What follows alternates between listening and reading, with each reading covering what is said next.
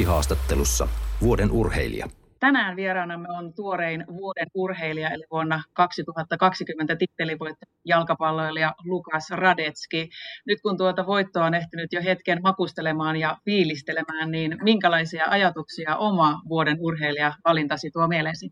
No joo, ensinnäkin kiitos kutsusta tähän podcastiin, että kiva, että onnistui. Ja ei, kyllähän se totta kai päivä päivämältä makemmalta maistuu, että tommonen tota, niin, näin iso kunnia, kunnia löysi tiensä tänne Saksaan ja tota, niin, ei, on ylpeä, ylpeä totta kai siitä, että valinta kohdistui muhun, että monet, monet aina hassuttelee ja ei monet varmaan tiedäkään, että maalivahti mitään tai luulekaan, että maalivahti mitä urheilijoita on. Että sitä suuremmalla syyllä, että on koko ammat, meidän ammattikunnalla hieno juttu.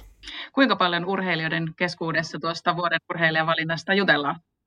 No jonkun verran, jonkun verran. Että yleensä se aina muistuu mieleen niiden tuossa tammikuussa, kun ne gaala, gaala, gaala tota, niin järjestetään. Että silloin se nousee aina pinnalle. Että ei sitä, ei sitä omissa suorituksissaan mieti. Että jollain tasolla kuitenkin nämä on ihan tämmöisiä bonusvalintoja, että meillä on omat lajimme kaikilla ja yritetään niissä pärjätä ja tämä absoluuttisesti jonkun parhaan valitseminen monista urheiluista on mun mielestä aika vaikeaa, että niin kuin mä sanoin, että nyt valinta sattuu osumaan muuhun, mikä ei millään tasolla tarkoita, että mä missään nimessä on vaikka viime vuonnakaan ollut mikään paras. No miten valinta otettiin huomioon Leverkusenissa? No muutamat joukkueen taustajäsenet ja joukkuekaverit totta kai kuuli siitä, että onnitteli ja Öö, no ne tuntee mut paremmin kuin ketään muu, että ihmetteli vähän, että varmaan taisi kovempi kuntoiset ja urheilijamaisemmat urheilijat olla vähän ihmettelyaiheena, että mulla on kuitenkin aika rento tai elämäntyyli, että se, se varmaan varma vähän nauratti heitä, mutta totta kai ihan positiivista, positiivista tota, niin viestiä tuli kaikilta. Vuoden urheilija on valittu jo vuodesta 1947 lähtien ja valinnan ovat alusta lähtien tehneet urheilutoimittajan liiton jäsenet, eli ammatikseen urheilua seuraavat toimittajat. Valitseeko oikea taho vuoden urheilijan? No en mä usko, että ketään, ketään paremminkaan pystyisi. Että tässä on aika, toi pisteytyssysteemi on tosi looginen ja sitä, sen perusteella pystyy laittamaan näitä järjestykseen. Että totta kai en mä tiedä, voisi yleisökin kuunnella, mutta ehkä semmoisella painamuksella, että, että, että mun mielestä kyllä nämä urheilutoimittajat on hoitanut näissä vaikeissa hommissa tämän tota, niin, arvostuksen ja valinnat oikein hyvin, että saa jatkossakin mun puolesta valita, ainakin tämän viime, viime valinnan jälkeen. Toi on hyvä pointti. Suomi on pidetty jo pitkään jääkiekkomaana ja nyt jalkapallokin on noussut suomalaisten suosioon. Silti jalkapalloilija on valittu jo neljästi vuoden urheilijaksi, mutta jääkiekkoilija ei vielä kertaakaan. Mistä luulet sen johtuvan? No joo, se on mielenkiintoinen paradoksi, että outoa sinänsä, että jääkiekkomaa ollaan mun mielestä edelleenkin, eikä jääkiekko mihinkään kadonnut, että nyt tämä huuhkajat, huuhkajat hype ja jalkapallo, jalkapallon nousu, noususuhdanne vähän on varmaan ehkä valitsijoiden mielessä ollut enemmän kuin jääkiekon tota, niin menestykset, että onhan, onhan sieltäkin tullut mitaleita viime vuosina junnukisoista sun muistaa, että ei se mihinkään kadonnut ja olisi se tänä voinut Miro Heiskaninkin voittaa, että, tai kuka tahansa muukin tota, niin, NRiä pelaava ja siellä jo pitkää, pitkää uraa tehnyt. Että, niin kuin mä sanoin, että hienoa, että osuva jalkapallolia ja maalivahtiin tällä kertaa, mutta varmasti ne jääkäykkoilijatkin tulee vielä, tulee vielä tämän kruunun pokkaamaan, en epäile yhtään. Mihin vuoden urheilijavalinnan pitäisi omasta mielestäsi perustua, eli mitä kaikkea urheilutoimittajien pitäisi valinnan takaa nähdä?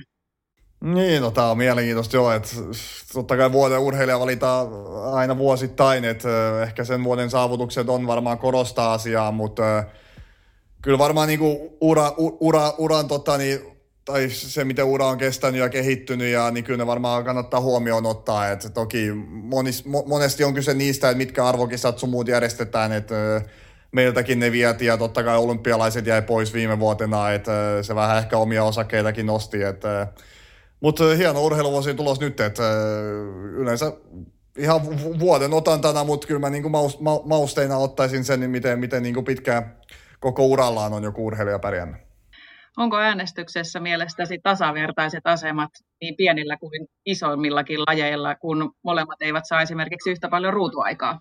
No tämä on aina haastavaa, että totta kai jollain tasolla se on isossa laissa Niin, en mä tiedä, helpompaa tavallaan onnistuessaan olla, olla siinä niin sanotusti valinnan alttarilla, että pienessä lajissa ja tuntemattomammassa lajissa se on vähän haastavampaa, mutta niin, no mark, mark, urheilumarkkinat luo, luo tavallaan ja urheilulait luo sitä omaa, omaa kuvansa just sillä tavalla, että kuin isoja ne on, että me urheilijat ei sille voida mitään, että meillä on, meillä on laji, vali, me ollaan laji, lajimme valittu ja varmaan jokainen on sinut senkaan, että niin kuin mä sanoin, että ei tää, ei tää, jos mä nyt ensi vaan mua valita tai mä oon top 10 ensi vuonna top, tässä urheilijavalinnoissa, niin ei, ei, ei, se mun maailmaa kaada, eikä varmaan muidenkaan urheilijoiden. Et se nyt vaan on sitä, mitä on ja niin, se, sen kanssa meidän pitää elää.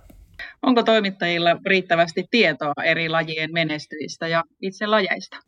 Eiköhän, että nyt varsinkin mitä enemmän digitalisaatio on tullut, niin pystyy seuraamaan ihan ruudun tai artikkelien ja muiden välityksellä, että ei tarvitse nykypäivä mennä edes jopa paikan päälle. Että, kyllä se on varmaan mahdollistanut sen, että kyllä niin kuin tietotaito on vaan lisääntynyt mun mielestä joka urheilulajissa, että se on ainakin helpottunut tässä vuosimittaan. Kuunnellaan tähän väliin yksi tuore klippi urheilukaalasta vuoden urheilijan valintasi jälkeen, eli miten päävalmentaja Markku Kanerva kuvasi sinua persoonana ja uhkajien pelaajana. Hän on hirveän rento kaveri luonteeltaan. Ei hirveästi stressaa ainakaan ulospäin näytä sitä. Mutta sitten kun tapahtuu, eli kun peli alkaa, niin kyllä hän keskittynyt on ja tekee työnsä mutta kaikki ylimääräinen stressaaminen hysääminen jää, jää pois. Että kaveri on kova, kova puhumaan ja sellainen joukko on yksi ilopillereitä ja tosiaan puhuu paljon ja välillä jopa asiakin. Loistava huumorin taju ja sellainen hyvä hengelua joukkueessa. Ja ennen kaikkea, mikä tärkeintä, hyvä maalivahti. Kuinka hyvin Markku Kanerva osasi tuossa tuoretta vuoden urheilija kuvailla? Osuusiko ja upposiko?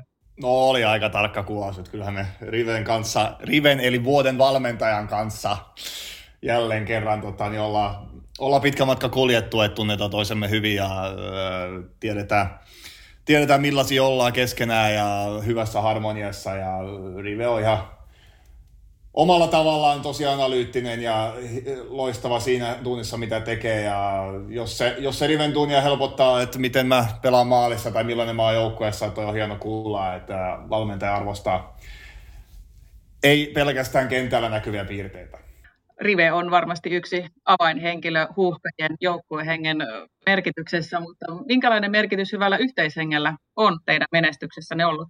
No elementaalinen tai tosi iso mun mielestä, että eh, eihän, eihän me paperilla olla vieläkään mikään Euroopan kovimpia maajoukkueita, mutta me ollaan pystytty kaataan niitä kovempia sen takia, että meillä on ihan ainutlaatuinen niitä yhteishenki ja ei pelkästään yhteishenki, mutta se mikä on välittynyt koko futis, futis, tota, niin, futis kansasta tällä hetkellä, että eh, jalkapallo saanut hyvä jalansia meidän urheilukulttuurissa ja se tuki, mikä on tullut ulkoa, niin meidän on aika vaikea kaataa kotikentällä. Että tämä koko yhdessä tekeminen on meidän varmaan vahvin. Ei se mikään virallinen motto ole, mutta kyllä, kyllä me se edellä mennään. Että meillä ei mitään, meillä ei mitään isompia egoja ole maajoukkueessa ja niin kuin mä sanoin, että joukkue pelaaminen on meidän vahvuus ja monet muutkin maat on sitä kehunut. Että toivottavasti se edellä me tullaan saavuttaa vielä isompia tuloksia. Korona mullisti vuoden 2020 ja urheiluvuosi oli myös täysin erilainen, mitä osattiin odottaa. Minkälaisia urheilumuistoja sinulle nousee mieleen vuodesta 2020? No maskitäyteläisiä. Et hyvä, ettei, hyvä, ettei urheilusuorituksessa itse ole tarvinnut pitää maskia päällä. Et, kyllä sitäkin alussa keskusteltiin, mutta totta kai sopeudutaan niihin aikoihin, mitä on, ja ei tässä niinku, vähän erilaista totta kai ollut, että vienyt, vienyt tavallaan sitä tunnelmaa ja jopa kulttuuriin tutustumissa, kun pääsee reissailemaan pitkin maailmaa ja oppii, oppii tota, niin, just eri maista vähän uutta tietoa, että se nyt on ollut vähän enemmän hotelliin ja hotellihuoneisiin lukittautumista tänä vuonna, että omalta osaltaan uutta, mutta totta kai tässä varmaan kaikki kaipaa pikkuhiljaa sitä paluun normaalia, että pystyy eläytyä sen urheilusuorituksen ulkopuolellekin ja tutustua siihen, missä sitä urheilua sitten sattuu tekemäänkään.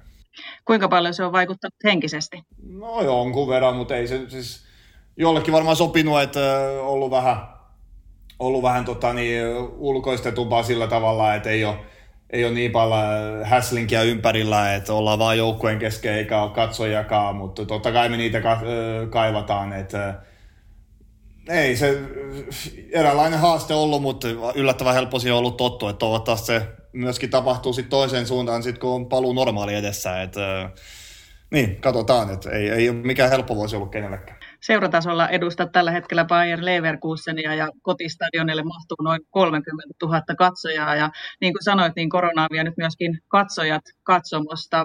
Miten yleisön puuttuminen on vaikuttanut ottelutapahtumiin? No paljon, että sitä vartenhan pitkä, pitkä tota, niin, nuoruus ja aikuisikä tehty töitä, että tänne, tänne tasolle pääsisi pelaamaan ja näin, näin isoille, isoille stadionille, mitkä yleensä täällä Saksassa on vielä täynnä, että se tunnelma ja elämä ja sähkö, mikä täällä on pelitapahtumissa, niin on jäänyt kyllä puuttumaan. Ja kyllä se on vähän heijastunut pelin tasonkin, että äh, jännä efekti sinällään, mutta äh, kyllä sitä vaan niin kuin, kyllä se jollain tapaa se illusio tulevaa sieltä katsojista ja se hienous siitä, että pääsee, pääsee näin etuoikeutettu asemaan, että äh, olemaan, olemaan jonkun urheilutapahtuman keskiössä siinä mielessä, että jengi, jengi maksaa ja yleisö maksaa sun katsomisesta. Että kyllä se, se on iso osa urheilua ja se on tällä hetkellä pois, mikä on tosi valitettavaa, mutta terveydellisesti totta kai ihan täysin ymmärrettävää nykytilanteessa. Millä tavalla se näkyy pelin tasossa? No mun mielestä pelin taso on vähän heikentynyt, että ei, se on, onko se sitten latautumiseen johtava kysymys vai se, että mi, saadaan niinku sitä adrenaliinia tota, niin, yleisöstä ja kannustuksesta ja sitä viimeistä, viimeistä työntöä niin sanotusti parasta optimaalista suoritusta kohti. Et en tiedä, mutta ei sen pitäisi olla niin, mutta se on vaan niin, että se yleisö on tosi tärkeässä asemassa. Kerro vähän tarkemmin, minkälainen on sinun oma harjoitusviikkosi? Niin kuin mä sanoin, että totta, niin, mä en välttämättä ole se kovakuntoisi enkä paras urheilija. Että meillä on nyt paljon pelejä, että ei niitä treenejä hirveästi kerry. Että päivittäin mennään tuonne treenikeskukseen kuitenkin, että meillä on yleensä puoli, puoli yksitoista treenit, että sitten on aina yhdeksän aikaa herätään ja mennään aamupalalle harjoituskeskukseen ja vedetään treenit ja niin, sitten joskus kahden aikaa ollaan jo kotonakin, että siellä vielä lounas treenien jälkeen, että tämän kauden aikaa se ei ole mitään hirveän kovakuntoista treenailua, että tosi paljon takti, taktista ja yritetään sopeutua seuraavaan vastustajaan, miten he pelaa, pelaa tota, niin, ja, niin, yllä, siis ei vapaa-päiviä yleensä, mutta ei myöskään mennä hirveän kovaa. Että se on kiva tässä maailmantilanteessa ja melkein etuoikaiset saa, saa päivittäin mennä johonkin. Että toki Suomessa on vähän lepposammat nämä tota, niin, rajoitukset, että, mutta täällä esimerkiksi ei ole niin kaupat sun muut ollut, eikä no ei täällä ulkona, ulkona liikkumiskieltoa ei ole, mutta muuten tota, niin, että yllättävän rajoittunut tätä elämää. Että hienoa, että työn, työn parissa pääsee liikkumaan tällä hetkellä. No miten maalivahtina valmistaudut otteluihin, eli miten hyödynnät joukkueesi tekemää skauttausta? No se ei ole mun, mun vastuulla, että valmentajat hoitaa sen ja mä nyt yritän, tota, niin mun homma on helppoa, että kentällä on se pyöre, pyöreä esine ja sen, sen tota, niin menemistä maali yritetään estää, että mun ei tarvitse oikeastaan valmistautua yhtään mihinkään. Et, äh, vähän miten Rive, Rive kuvasikin mua tossa, että ei mua, ei mua stressaa, että ketä vastaan mä pelaan, se mun, se mun työnkuva puu, se mun työnkuva tota, niin pysyy yllättävän samanlaisena aina. Että, jos, jos rupeaa liikaa miettimään, niin äh, saattaa jopa keskittyminen mennä. Tänä vuonna ohjelmassa ovat viime vuodelta siirtyneet jalkapallon EM-kisat. Minkälaisia ajatuksia päässä pyörii tulevien arvokisojen osalta? No totta kai se vietiin meiltä eräällä, eräällä lailla pois, mikä tietenkin oli ihan ymmärrettävää pandemian johdosta, mutta historiallinen tapahtuma, joka toivottavasti löytää sit, löytää sit tota, niin, sen jalan siihen tänä vuonna, että se, se järjestetään ylipäätään ja niin, että jopa pääsisi yleisöäkin, että katsotaan missä vaiheessa, tai miten nämä rokotussuunnitelmat etenee joka maissa ja niin, että niin kuin mä puhuin tuossa aikaisemmin yleisön merkityksestä, niin huuhka ja, huuhka ja tota, niin fanit ja kannattajat ollut niin isossa roolissa, että olisi se harmi, ettei he pääsisi seuraamaan ensimmäisiä arvokisoja, mihin, mihin me ollaan päästy. Että, tosiaan, että nämä näitä kysymyksiä, mitä me pohditaan tällä hetkellä ja ei, että toivottavasti pidetään peukut kaikki pystyssä huuhkajapelaajat, että kisat pelataan ja päästään pelaamaan tänä vuonna. Näin todellakin toivotaan. Korona toi sen vuoden lisää valmistautumisaikaa huuhkajille niin kuin muillekin joukkueille. Mitä se lisävuosi merkitsee omalla kohdallasi tai joukkueen kohdalla? No ei niitä, totta, niin, puuympyrä alkaa tulla lisää, että van, vanhe, vanhenee, vanhenee ja ehkä ei tässä nyt vielä niinku, ei tässä mitään hätää ole, mutta ei, jokainen on vuoden kokeneempi ja vuoden valmiimpi kisoihin. Et ei, mun mielestä se on vaan, periaatteessa oli hyvä juttu meille, että me saatiin viime vuonnakin hyviä tuloksia ja mikä näytti, että kehittyminen on jatkunut. Ja jos se jatkuu samalla tasolla, niin kyllä 2021 EM-kisossa nähdään vieläkin kovemmat huhkajat. Että ei tämä ei tää missään nimessä ollut miltään pois tai keneltäkään. Mikä on huhkajien vahvin ase tulevissa arvokisoissa? Meillä on semmoinen yleensä ilman hiuksia kirmaava hyökkäjä, ketä pelaa tuolla Englannissa. Et, se, on aika, se on aika kova jätkä tekemään maaleja. Et, hän on varmaan meidän yksittäinen suurin ase, mutta joukkuepelaaminen, että ei, niin kuin mä sanoin, että meillä ei mitään suurempi tähtipelaaja Teemu Pukin tota, niin rinnalla ole, että, mutta joukkuepelaaminen on tuonut meidät tähän pisteeseen ja se edellä me mennään myöskin kisoissa.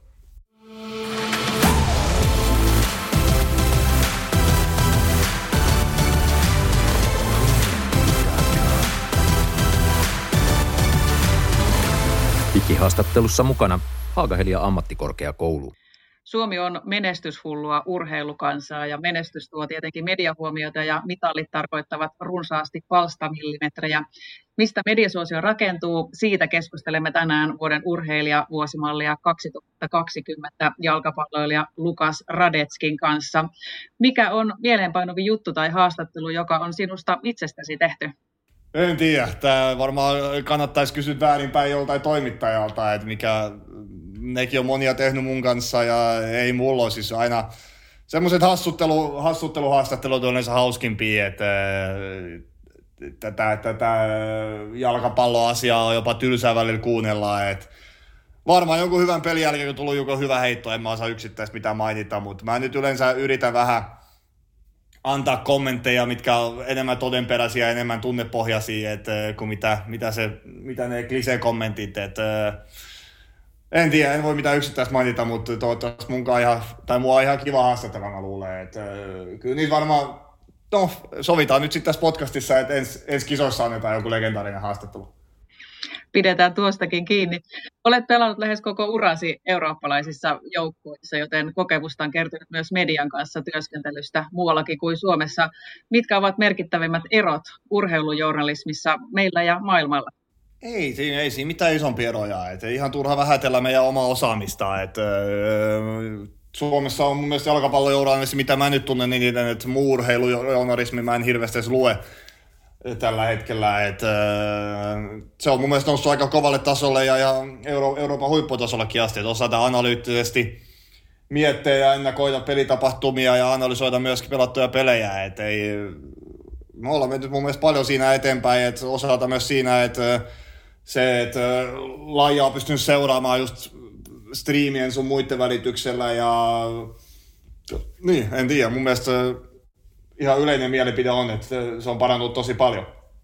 Huuhkajien menestyksen myötä tietenkin myös median kiinnostus on lisääntynyt joukkueesta. Mitä itse toivoisit oman lajisi juttuihin ja tarinoihin lisää? Niin, en tiedä. Ei siis, kyllä mä aika, aika, aika, tota, niin, aika olla näkyvissä oltu tässä viime, viime aikoina totta kai, että huuhkajat on iso juttu Suomessa tällä hetkellä, että en mä välttämättä mitään lisää tarvii, että sitä se on, tai, niin se pitää ollakin, että silloin kun menee huonosti, niin kritisoidaan vähän, ei, ei liian rajusti, mutta kuitenkin sopi, sopivan aiheellisesti ja sitten sit, tota, niin, sama toisinpäin, että nyt ollaan hypetetty tietenkin, mikä on hieno juttu, kun ollaan pärjätty ja ei siis ihan aiheen mukaisesti, että en mä, en mä osaa tuohon sanoa, että mitä mä haluaisin lisää, että ei, silloin se ei ole objektiivista enää, että pääasia, että tehdään jokainen hommamme kunnolla, niin pystytään arvostamaan toisiamme. Eri lajit ja urheilijat saavat eri tavalla mediahuomiota ja palstatilaa. Mistä jonkin lajin tai urheilijan mediasuosio rakentuu? Riittääkö siihen mielestäsi pelkkä menestys?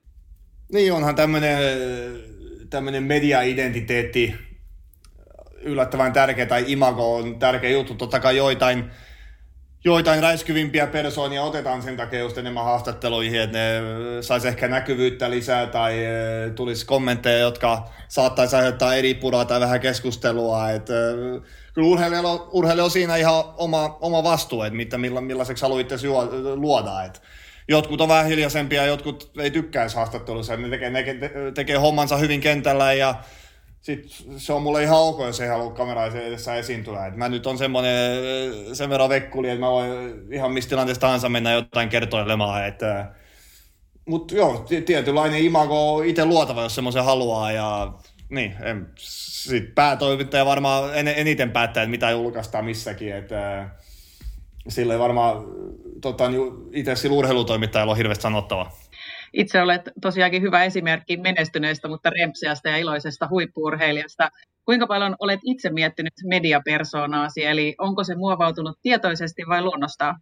Ihan luonnostaan. Mä, ja, mä oon tehnyt asiat siitä asti, kun mä lähdin ulkomaille omalla tavallani ja niin kuin mä sanoin, että en mä, en mä mieti, mitä mä sanoin. Että totta kai, totta kai nyt vähän, vähän rajoittaa, rajoittaa noita julkisia lausuntoja, mutta mä menen ihan omana ittenäni, että ei, ei mua kiinnosta, mitä ihmiset on musta mieltä tai mitä jonkun haastattelun jälkeen tulee sanottua. Että no, tähän asti mennyt hyvin, niin ei mun ole tarvinnut ruveta muuttaa mitään eikä stressaa sitäkään. Huhkajissa on nyt uusi sukupolvi tuonut uudenlaista iloista ja rentoa meininkiä myös median kanssa työskentelyyn. Onko se tuonut menestyksen lisäksi lisäboostia myös huhkajien mediakiinnostukseen?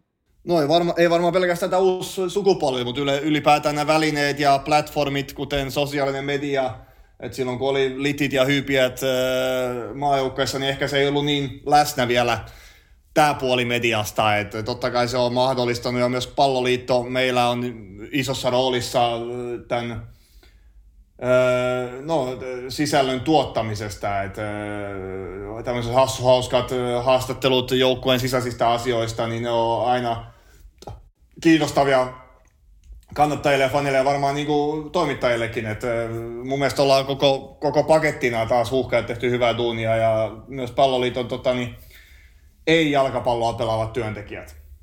Sosiaalinen media on tosiaankin vahvasti läsnä tänä päivänä jokaisen urheilijan elämässä. Miten itse olet luonut omaa urheilijabrändiä ja julkisuuskuvaa jalkapallojen ja nimenomaan sosiaalisessa mediassa?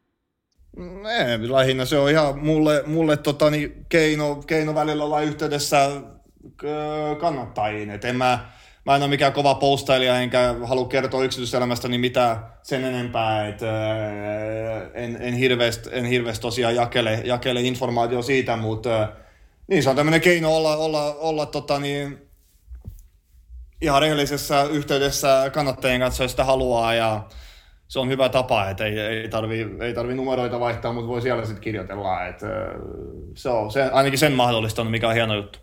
Miten rajat huippuurheilijan elämääsi julkisuudessa, eli, eli mitä rajat sieltä julkisuudesta pois ja mitä et?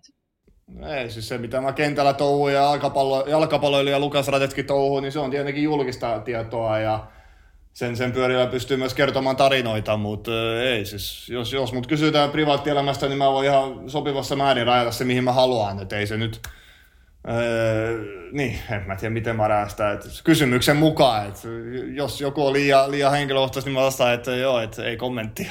Et, ei kai tosta niinku, että varmaan ihan tilanteen mukaan. No miten huippuurheilijan julkisuus näkyy arjessasi Saksassa ja Suomessa? Löytyykö eroja?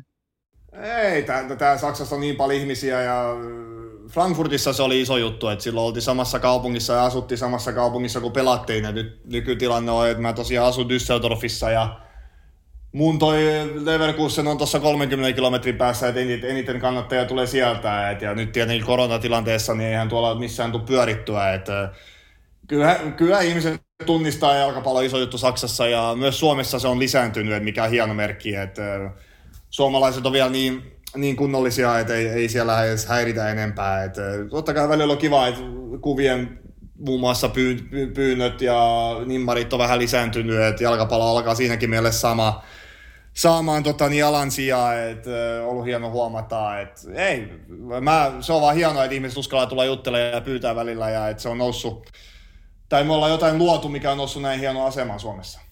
No kuinka paljon seurajoukkueessasi panostetaan seuran omaan mediatuotantoon ja mitä se vaatii pelaajilta?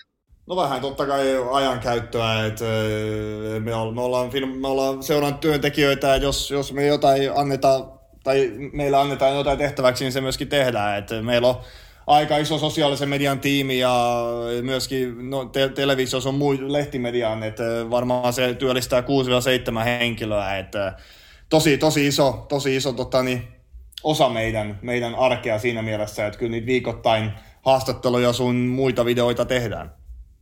Varsinkin näinä aikoina, että tämä on tosi tärkeä ase nyt korona-aikana, että ei fanit pääse siihen päivittäiseen kanssakäymiseen. Normaalisti meidän treenejä saa tulla katsoa ihan vapaasti, mikä nyt ei tietenkään mahdollista. Että, niin, tällä, tällä tavalla se jollain tasolla edes pysyy se yhteishenki yllä. No kuinka paljon se eroaa se, se seuran oma mediatuotanto siitä ajasta, kun korona ei vielä ollut? Mitä se on tuonut uutta tai lisää? No varmaan vaan lisännyt, lisännyt sitä, mitä jo ollut. Et ei, eri, some varmaan teki se isomman mullistuksen, että sitä ennen oli vain telkkarihaastattelut tai radio- tai lehtihaastattelut, ja nyt, nyt, tehdään, nyt tehdään sitä sisältöä sitten YouTubeen tai seuran omaan Insta, Insta-kanavaan sun muihin. Ei, ei tämä tilanne ole mitenkään sitä muuttanut, paitsi että on lisännyt vaan niin sinulla kuin muillakin huuhkajien pelaajilla riittää varmasti kysyntää erilaisiin haastatteluihin, tapahtumiin ynnä muihin. Miten itse teet näitä valintoja ja miten rajaat jotain mahdollisesti pois vai saatko itse päättää, mihin lähdet mukaan ja mihin et?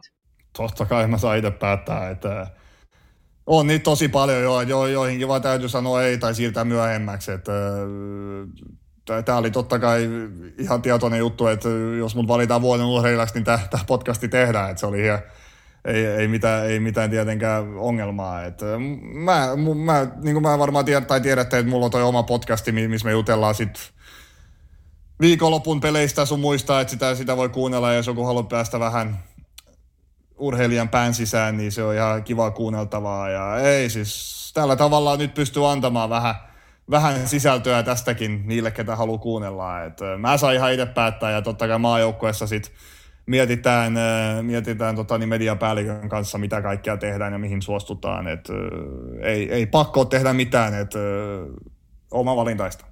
No kerro vähän kokemuksia tuosta omasta podcastista.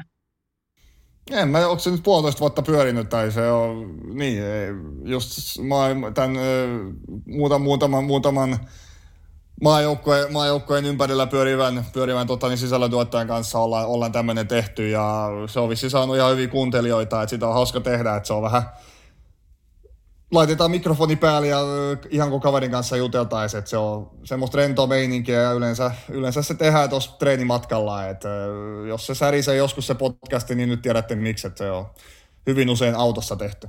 Sosiaalinen media on tosiaankin tänä päivänä suuressa roolissa myöskin huuhkajilla hyödyntävätkö huuhkajien pelaajat riittävästi sosiaalisen median mahdollisuuksia?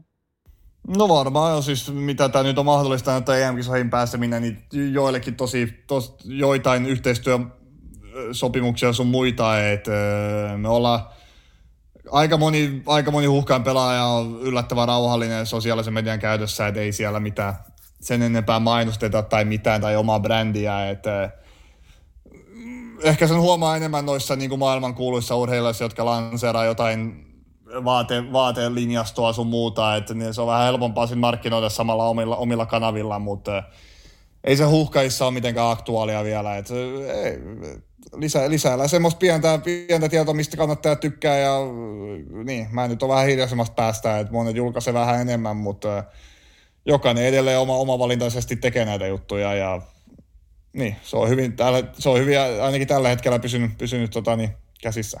Osa medioista nostaa myös urheilijoiden omien sosiaalisen median kanavien päivityksiä uutisaiheiksi ja otsikoiksi. Mitä ajattelet siitä? No eikö se ole ihan päiväselvä asia, että niin saa tehdä. Että jos jotain postaa, niin se on julkista, että se ei ikinä katoa ja sen takia kannattaa just vähän miettiä, mitä, mitä sinne laittaa. Että sä oot itse vastuussa niistä aina, voi pyytää anteeksi, mutta vähän liian usein urheilijat hölmöilee näissä, että kaikessa rehellisyydessä, niin kyllä, kyllä sitä jossain määrin, ei, ei, niin kuin mä sanoin ja korostan, että ei, ei välttämättä ihan kaikkea kannata jakaa mitä touhuilla. Se on mun yleinen mielipide näistä.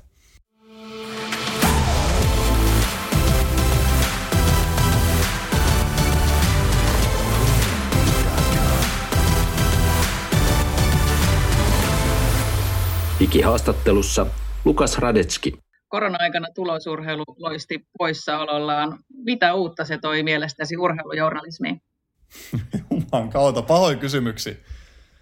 Öö, mä, mä en ole se toimittaja tässä, en tiedä, että niin, varmaan nyt Skype-haastattelu ja Zoom, Zoom-haastattelu enemmän. Et en ole montaa live-haastattelua tehnyt tänä vuonna ja niin, toimittajatkin varmaan joutunut ostamaan apteekista vähän maskeja, et jos tota, niin haluaa paikan päälle katsomaan pelejä. No miten koit sen urheilun seuraajana, eli näkyykö se esimerkiksi jalkapallo-uutisoinnissa jotenkin eri tavalla?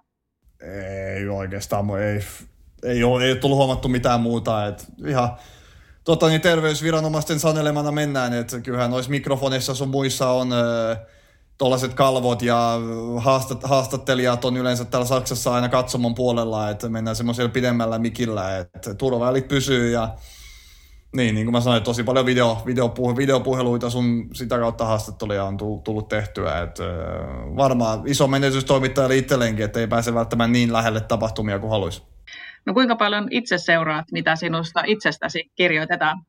Todella vähän loppupeleissä. En mä muuta, muutamisia yö seurailen ja uutisia luen, että en, en, en kyllä niinku, en ole mikään itseni googlailija. Että, silloin kun mä sanoin, että silloin kun mä oon kotona, niin mua kiinnostaa kaikki muut jutut kuin urheilu melkein. Että, kyllä mä jalkapalloa katon, mutta kyllä se niinku, ne omat pelit, niitä mietitään tuolla pääsisällä, mutta ei niin, niinku sen enempää missään mistään muiden mielipiteitä haetaan. Kyllä itse on jo sen verran kokenut, että tietää milloin on pelannut päin helvettiä ja milloin on pelannut hyvin, niin ei tarvi, ei tarvi vahvistusta keneltäkään tai lukea mistään ja hypettää itseään enempää tai sitten tota, niin kaivaa itselleen isompaa hautaa, kun on epäonnistunut. Et, multa, on, multa on aika yllättävän selkeästi ja hyvin toiminut tämä taktiikka.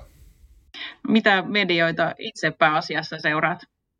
En mä siis uutis, uutisia lueskelen tota, niin, vähän sieltä sun täältä, että yleensä noin linkitykset toimii hyvin noiden ampa, ampareiden kautta, että se on varmaan se sivu, mikä on mulla aktiivisimmin esillä ja talousasiat kiinnostaa, että kauppalehti nyt on varmaan semmoinen, mikä on viime aikana ollut eniten käytössä.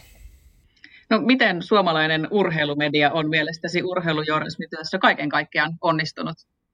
Kokona- kokonaisvaltaisesti hyvin, että niin kuin näkee, että ne osaa valita oikeat vuoden urheilijat ja Et, ei, siis ei mulla ole mitään ongelmaa kenenkään kanssa, että kaikki on ihan asiallista kanssakäymistä, mitä on ollut tähän asti ja jokainen hoitaa niin hyvin hommansa kuin pystyy ja niin kuin mä sanoin, että hankali, hankali, hankali kysymyksiä ja vastauksia, mutta mun mielestä hyvin.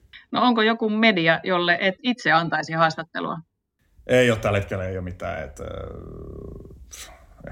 pidetään, pidetään kaikki, kaikkien kanssa välit hyvinä, että ei mulla, ei mulla mitään yleensä kieltojuostauksia tullut tällä hetkellä. Et katsotaan nyt, että totta kai vähän vähemmän, vähemmän haluaa olla esillä, mitä, mitä enemmän hypetetään, mutta ei se nyt, niin, ei mulla tällä hetkellä mitään mediaa, mistä, mitä, mistä mä en pitäisi. Mediat seuraavat tarkasti yleisön, eli lukijoiden, katsojien ja muiden seuraajien mediaseurantaa. Kaventaako yleisön mediaseuranta jollain tapaa urheilujournalismin mahdollisuuksia?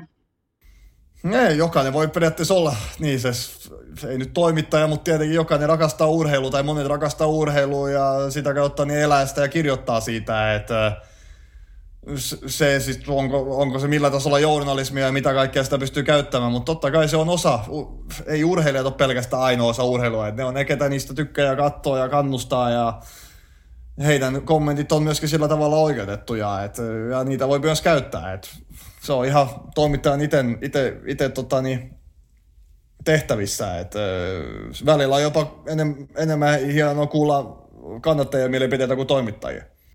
No kuuluuko urheilujournalistissa mennä aina yleisön ehdoilla? Eli jos yleisö haluaa lukea jalkapallosta, niin siitä kirjoitetaan, vaikka esimerkiksi sitten lentopallossa tulisi mitalleita. Ei missään nimessä. Kun mä luulen, että jos lentopallossa mitali tulisi, niin kyllä siitäkin kirjoitettaisiin, että ei tietenkään. Että niin kuin sanoin, objektiivisuus missä tahansa. Että totta kai jalkapallo on nyt menestyksellään luonut vähän enemmän palstatilaa itselleen ja sitä kautta, niin se on jokaisen lajin tavalla omalla vastuulla ja urheiluiden vastuulla. Että kyllä heistä kirjoitetaan ja nykypäivänä sitä tietoa on niin kuin helppo löytää. Että jos suomalainen jossain pärjää, niin varmasti siitä tehdään ihan asiallinen juttu ja tarpeeksi iso myöskin. Löytyykö Suomesta riittävästi asiantuntevia toimittajia jalkapallon parista? Joo, jalkapallon parista nyky, nykypäivänä varmasti. Että lisääntynyt jo lisääntymistään, että joka lehdellä on melkein, en osaa, en osaa sanoa nyt totta kai korona-aika varmaan, varmasti vähän myöskin tota, niin, kaventanut tätä meidän piiriä, että kuka tietää, että mitä tuossa vuonna 2019 monella oli joku jalkapallo, varsinainen jalkapallotoimittaja tota, niin, työllistettynä, että varmaan ennätysmäärä, että toivottavasti heillä vieläkin on tota, niin, siinä tittelissä, mutta ellei, niin varmaan urheilutoimittajien määrä muutenkin on vuosien varrella lisääntynyt, uskoisin. No miten urheilijana koet oman lajisi erikoistoimittajat, eli miten se tulee ilmi esimerkiksi haastattelutilanteissa? No totta kai monet, monet on, jos joku jospa, jopa itse ollut ammattiurheilijoita ja sillä tavalla siirtynyt toiselle puolelle, että ymmärtää, ymmärtää tunteiden ja tilanteen päälle. Että kyllä täällä Saksassa ainakin ollaan ihan, ihan kärryllä ja totta kai niillä on se oma duuni luoda niitä otsikoita vähän, että aiheuttaa välillä vähän kiperiä kysymyksiä, mutta Öö, sehän on tämän hienous, että sen takia katsojat katsoo tätä meidän urheilua ja niin kuin, niin kuin kentällä, niin myöskin toimittajilla toimittaj, toimittajien keskuudessa pitää olla ne parhaat, parhaat niissä, niillä, niillä aitiopaikoilla sitten. Onko huuhkajien menestyksen myötä tullut vastaan yhtään fanitoimittajaa, eli löytyykö Suomesta fanikulttuuria toimittajien joukosta?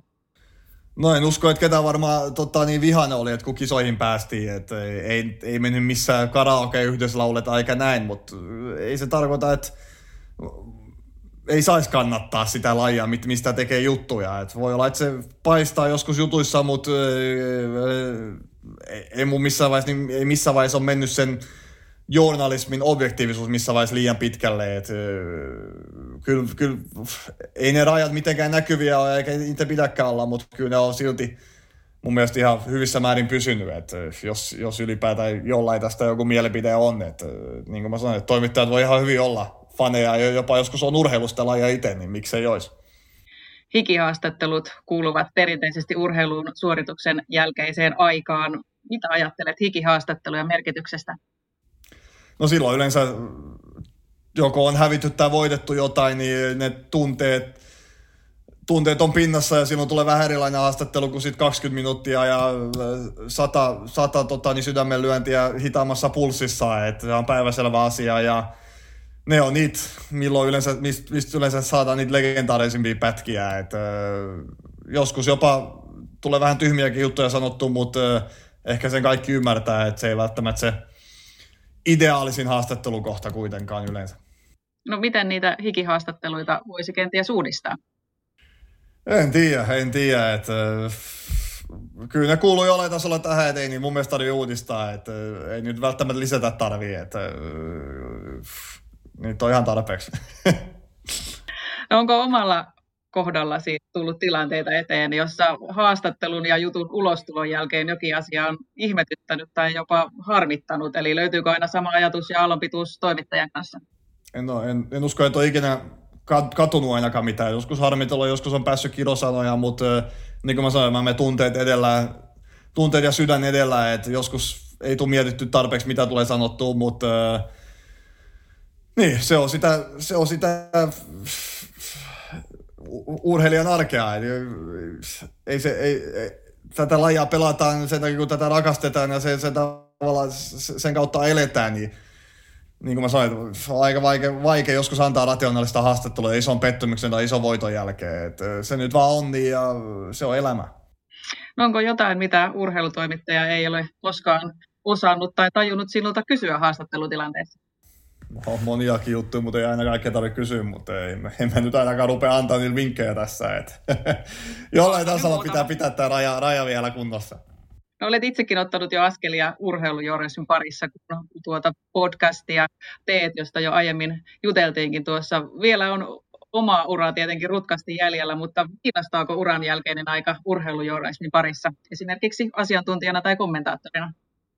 No miksei, miksei. Että kyllä monet, kuten no, omat lajitoverit, Petri Pasanen tekee hienoa duunia jalkapallostudioissa ja Antti Niemi käy joskus eksperttinä kommentoimassa, että ei, mikä siinä, että pääasiat pysyy liikkeellä ja uran jälkeen jotain tekemistä, niin en todellakaan poissulle tätä, tätä juttua, ei missään nimessä. Että miksei, miksei. No minkälaisia tulevaisuuden suunnitelmia itselläsi on? Urheiluran suhteen tai sen jälkeen? Missä näet itsesi esimerkiksi kymmenen vuoden kuluttua? No näitä, no, näitä vaikeita kysymyksiä myöskin, että ei, ei hajuakaan. Että, kyllä mä vielä haluaisin elää, elää tota, niin Turun seudulla ja myöskin, myöskin ehkä tehdä jotain tuolla kotiseudulla Slovakiassa tai synnyseudulla, että kotiseutuhan on Turkuun, mutta ei mulla ole mitään selkeät suunnitelmaa vielä, että yritetään nyt maksimoida ja vielä voittaa jotain tällä uralla, niin, niin eiköhän ne palaset sen jälkeen loksahtelee kohdalle. Et en mä, mä menen fiilis ja, fiilis ja tota, niin, haju edellä, että ei tässä mitään turhaa kannata suunnitella. Et mieluummin, mieluummin jahtaa tuntematonta ja sillä tavalla elää, elää elämää. Kiitos Lukas Radetski. Tässä vaiheessa tietenkin toivotaan menestystä niin sun seurajoukkueelle kuin tietenkin huuhkajille tulevissa EM-kisoissa. Kiitos vierailusta podcastissamme. Kiitos paljon, oli mukava olla.